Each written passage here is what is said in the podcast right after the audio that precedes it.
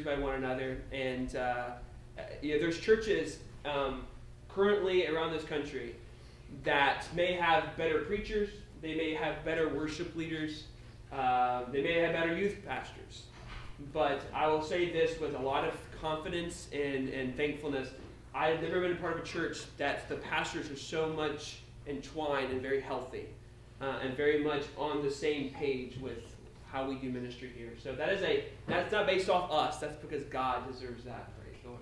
And, so I just want to thank them. If you rarely ever thank them or haven't got to know them, please do that.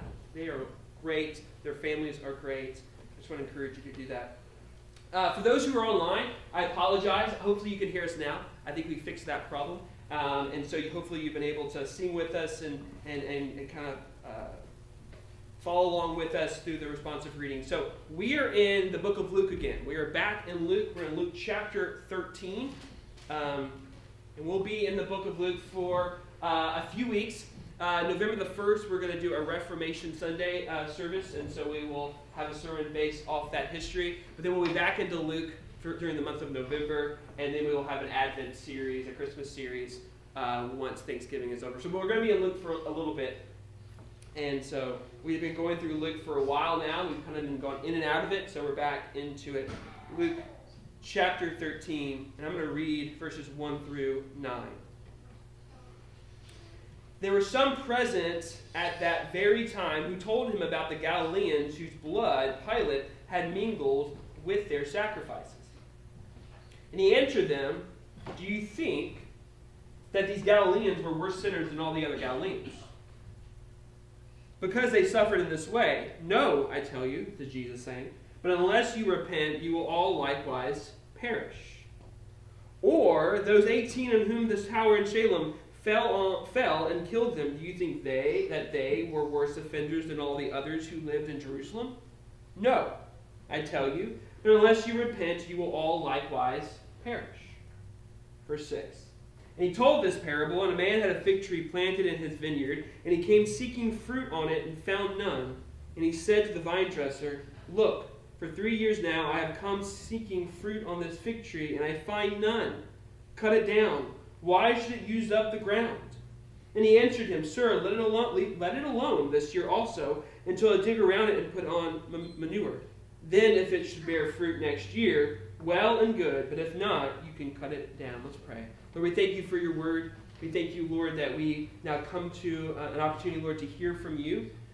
Lord, may I just be a vessel, a mouth, Lord, but you would speak to the hearts of people here, the people that are watching online, that you would speak to them, Lord, that you would open their hearts to understand and to respond to the truth. Lord, we pray for churches in our country, Lord. We especially want to pray for Capitol Hill Baptist Church and Pastor Mark Dever and the other pastors there, Lord, as they are currently suing the city of D.C. because they cannot meet. They cannot worship. Even though protests have gone on and other types of public venues have happened, but yet the church cannot meet because the government has restricted. Lord, I pray, Lord, that they would have success in this lawsuit so that the church in Capitol Hill Baptist Church can meet and worship and gather together. Lord, I pray, Lord, that your will be done. We pray for other churches who are going through similar situations in the cities that they are meeting at, Lord. We pray, Lord, that your will be done, Lord, that your kingdom would come through these churches, Lord, and through their ministry, and and their love for you, and their love for your word, and their love for the church. Lord, we pray for those who are sick, who aren't able to be with us, Lord, because they're either working or they're at home for other reasons, Lord. We pray, Lord, that you would strengthen them this week. Lord, I pray that they'll be encouraged by the message that they're watching online, if they listen to it this week, Lord, and bring them back to us next week.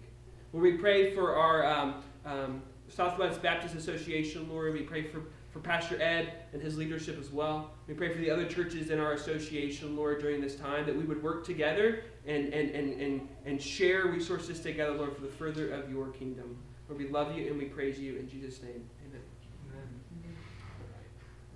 Amen. So after I love that song, you know, talking about landing safe on Cana's side. It's just a great song, and as I was singing it, I was like, man, I should title the sermon that, because I think it really goes well with what we're going to going to talk about today. But instead, I titled it this. I titled it "Sinners in the Hands of a Patient God."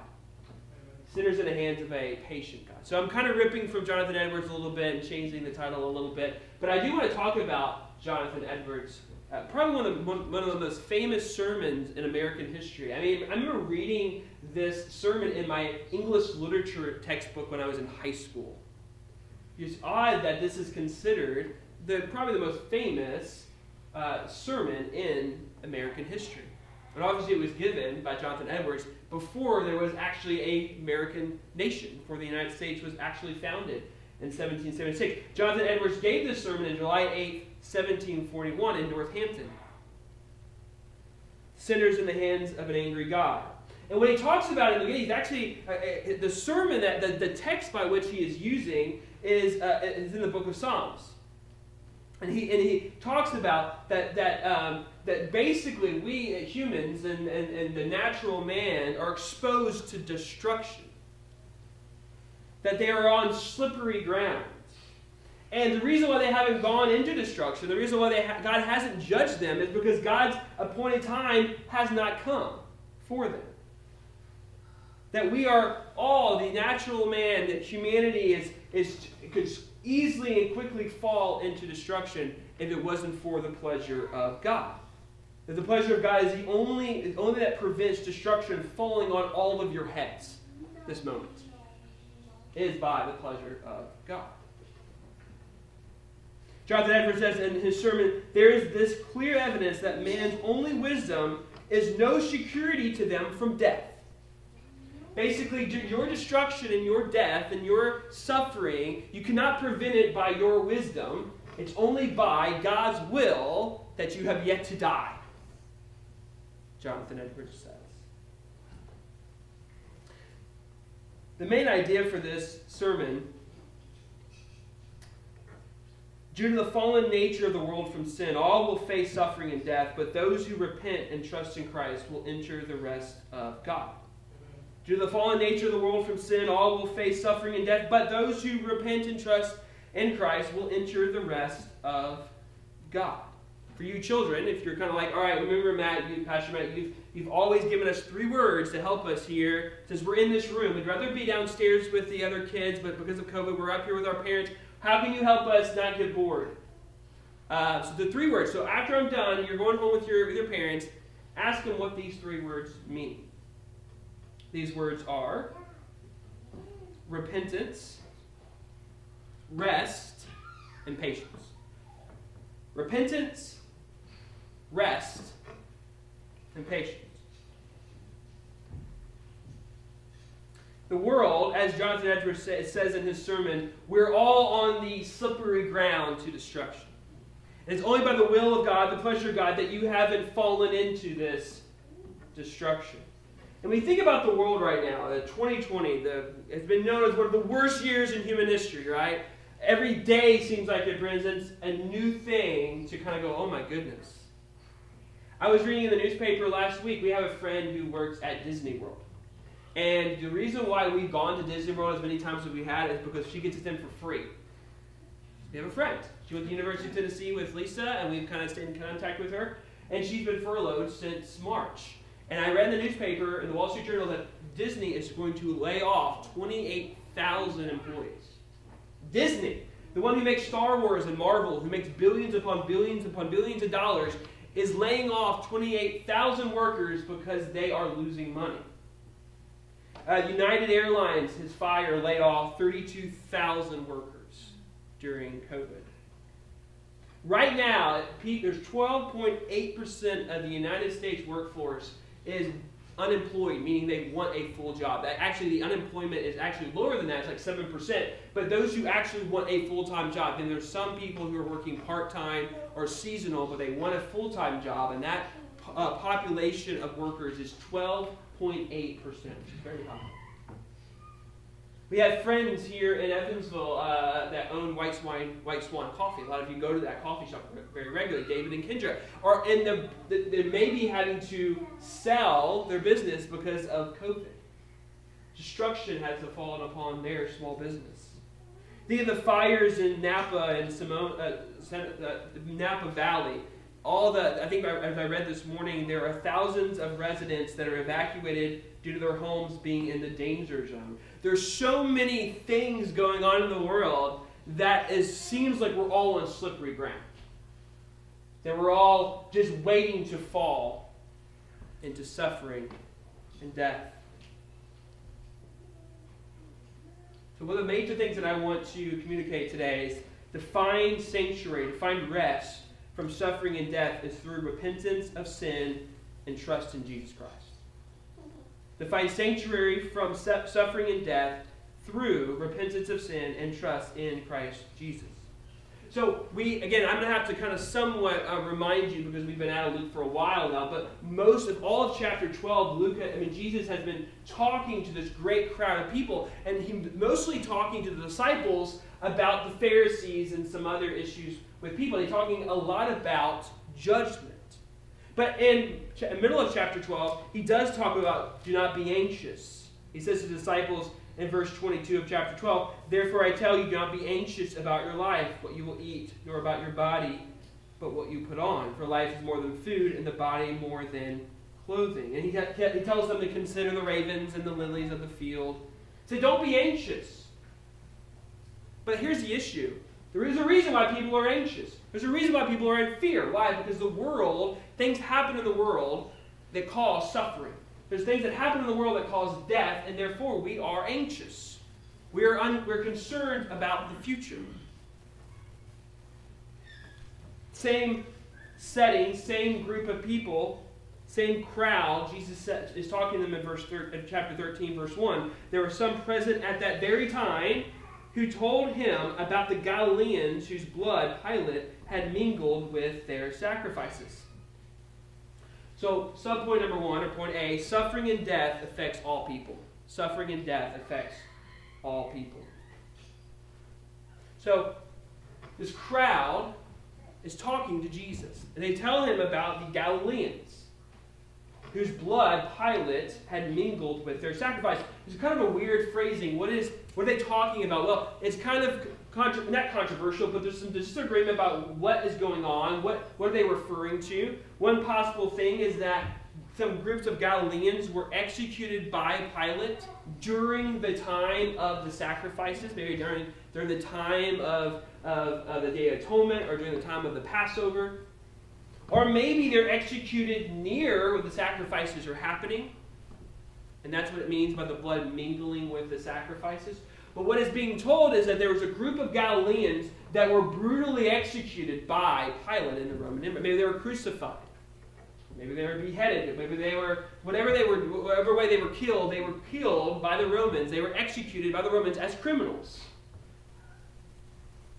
And he says to Jesus, these Galileans, do you think that these Galileans were worse sinners than all the others? This is Jesus talking to the crowd. Because they suffered in this way? So basically, the crowd is saying, hey, Jesus, what do you think about these people who Pilate executed? We heard, they must have been pretty bad people to be executed in this particular way. To not only die by the Romans, but to die on the sacrifices, on the time of the sacrifices or near the sacrifices. Was their suffering due to their sinfulness? Is that why they suffered? Do they suffer because they are sinners and because they deserve this? Almost acting as the crowd is better than this group of Galileans because they haven't been killed in this way, only this particular group. Which brings out this idea that we think of karma. Karma is this system that is formalized in the Hindu world, in India, and other parts of the Hindu world. But karma is actually something that a lot of Americans and Westerners believe in. What does karma mean? That it's a law that every action has an equal reaction, either immediately or at some point in the future. That basically if you do a good, virtuous action, it will lead to a good reaction. And if you do a bad action, it will lead to a bad reaction. That's basically what the crowd is saying to Jesus. It's like, well, based off karma, they deserve to be killed this way. They must have done something wrong.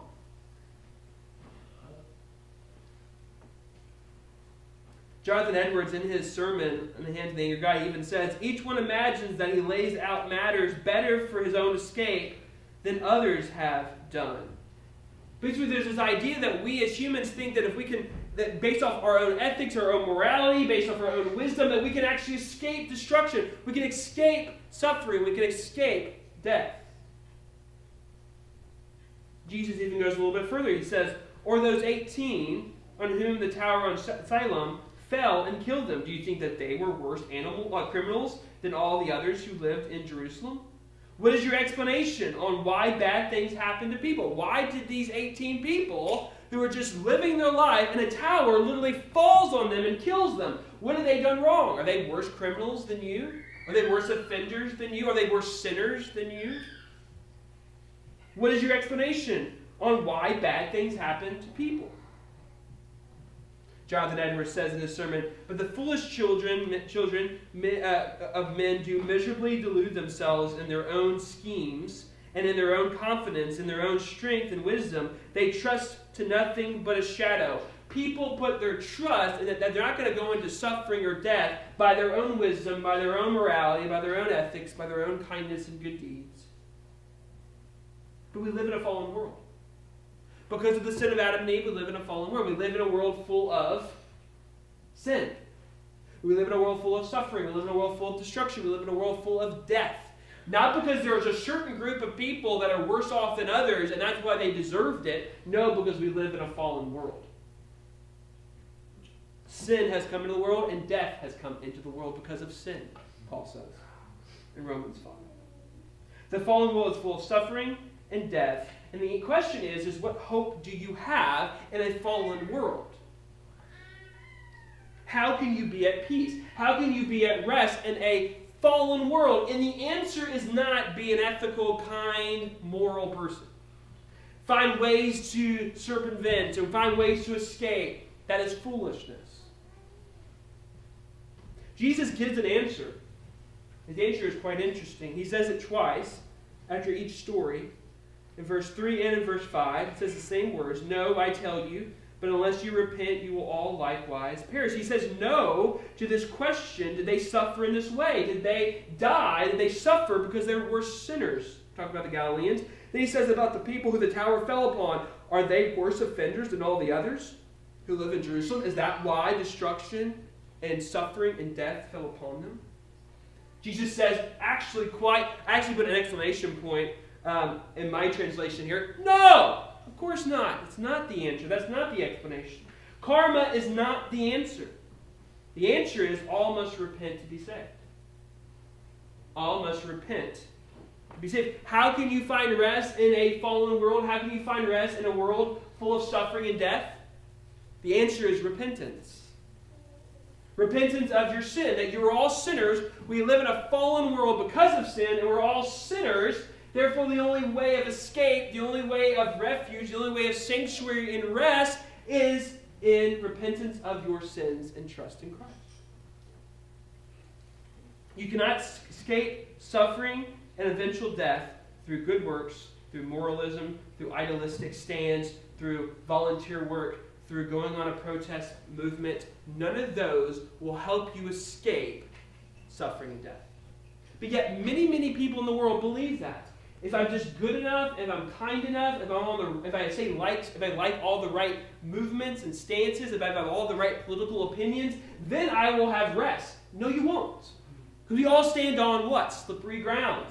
We all stand on grounds of destruction, and all God has to do is snap his fingers. We would be fallen into destruction. That is not the way of escape. The way of escape, the Bible says, is actually repentance. We all deserve death due to our sin. Suffering is a part of the world due to the fallen nature of the world. Yes, the world is full of tragic things. And you shouldn't be all that shocked. Too often the world is shocked, like when things happen, right? I can't believe a tornado went through a city and killed 20 people. That's shocking. No, it's not. It's tragic, but it's not shocking. Why? Because we live in a fallen world. These things happen. A city that has a tornado come into it and destroy buildings and things like that, it doesn't make the people of that city worse off than other people. They're not worse sinners than the other cities surrounding that city. No, because We live in a fallen world. And by living in a fallen world, tragic things happen. Jesus says, I tell you, these are the words of Christ Jesus. He's saying not only to them, but he's saying this to you. I tell you. So pay attention. God, the Son of God, is speaking to you. I tell you, unless you repent, you will all likewise perish. As they perished, you will also perish if you don't repent. Now, he's not saying that you will also have a tower fall upon you if you don't repent, or that you will be killed by a Roman governor, the way that they did, the Galileans. But what he's talking about is if you do not repent, you will fall into judgment and destruction. That's why it's to Jesus saying that repentance is necessary. Well, what is repentance? What is repentance? We go going to the story of Peter and his sermon at Pentecost in Acts 2:37. When he preaches his message, what is the words that are used to express the hearts of the people? They're cut to the heart. They're convicted of their sin. He says in the verse prior to that, Jesus Christ whom you crucified. He's just already telling them, you're a sinner, and look what your sin has led to. Your sin has led to their Christ's crucifixion. You are guilty. They're cut to the heart. And what does Peter say to them when they ask, how can we be saved? What does he say? Repent. What is repentance? To undergo a change in your frame of mind. To recognize that you are not just simply a good, kind person. In actuality, God sees you as a sinner. And the only way to have rest in God and forgiveness and salvation God is to repent of your sin. To turn away, to change your frame of mind, to repent of your sin and recognize that you are a sinner, that you're guilty of your sin, and to put your trust in Christ Jesus. The people of Jerusalem during the time of Peter's sermon, they recognized this. They recognized that they were a sinner. They recognized they needed to put their faith in Christ Jesus, and what happened to them, they were saved. They enter into God's rest, that moment. The last point is this. God is patient with you for a time. God is patient with you for a time. So Jesus, he says all these things. He says, unless you repent, you will likewise perish. He mentions this twice after these two examples, and then he just gives a parable. Starting in verse 6. He told this parable. A man had a fig tree. So a man had a fig tree. And he planted this fig tree in the vineyard, his vineyard. So we have an owner of this fig tree. And he plants it in his vineyard. It's not like the plant is planted in the desert. It's not like the plant is planted under all of these trees and therefore it can't get any sun to grow. He plants it in the vineyard. He gives it a particular place to do what? To grow. It's not like he even has a vine dresser. He has a worker who actually takes care of this tree. So don't get the mistaken, like, well, it makes sense that it didn't produce any fruit. Look where it was planted. No, no, no. It was planted in the vineyard. It was watered. It was given sun. He properly placed the fig tree to produce fruit. And the owner came seeking fruit from this fig tree. What makes sense, right? It's planted in the vineyard. It's supposed to produce fruit. But yet he found none. Not only did he didn't find any, but it says for 3 years he has come seeking fruit from that tree, and every time it produced no fruit. It had no fruit. I find none. She's like, what's the point of having this tree? Let's cut it down. Let's plant something in that spot that will produce fruit. It even says, why should we use up the ground? It's wasting space. It has no value to the owner because it's not producing any fruit. It could be replaced with a more fruitful tree. But the vine dresser, the vine worker, his servant that he has hired to work the vineyard for him says, leave it alone.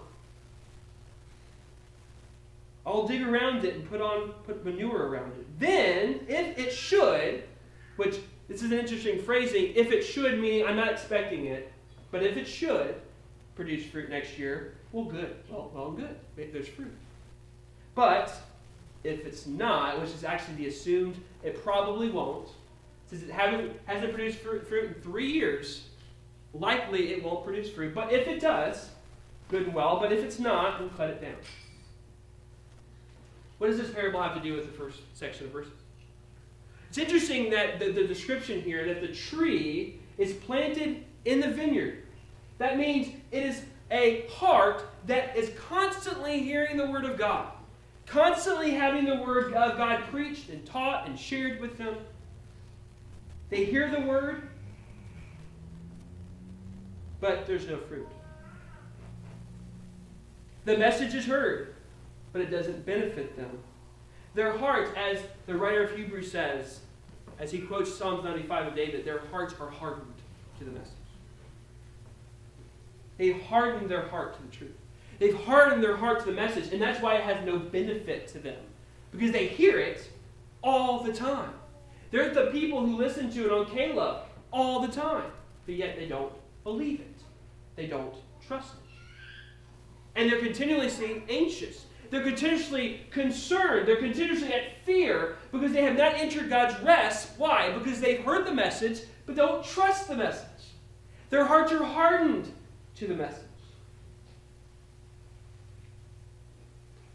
What the Bible is saying here is that we live in a fallen world. Suffering and death is inevitable. The only way of escape, the only way of refuge, the only way of rest in this fallen world is what? Through Christ. But how do you have Christ? Repentance. Repentance. You're a sinner. There's no reason in trying to argue that out. You are a sinner. We're all sinners. We have sinful nature. You have to ask the question, well, why do people do evil things? Because people are sinful. That's the answer. Why does my girlfriend, or why does my wife, or why does my husband, why does my mother or father always make me angry? Why do they always do things against me? Because they're sinners. Why do you sin against them? Because you're a sinner. There's the explanation. And being a certain sinner is not going to prevent you or cause more suffering or less suffering. Why? Because suffering and death is in a fallen world. Being a kind person will not save you. Being more moral will not change your status before God. You're a sinner. And only by repentance and faith in Christ will you be at peace. Will you have rest? Will you have sanctuary?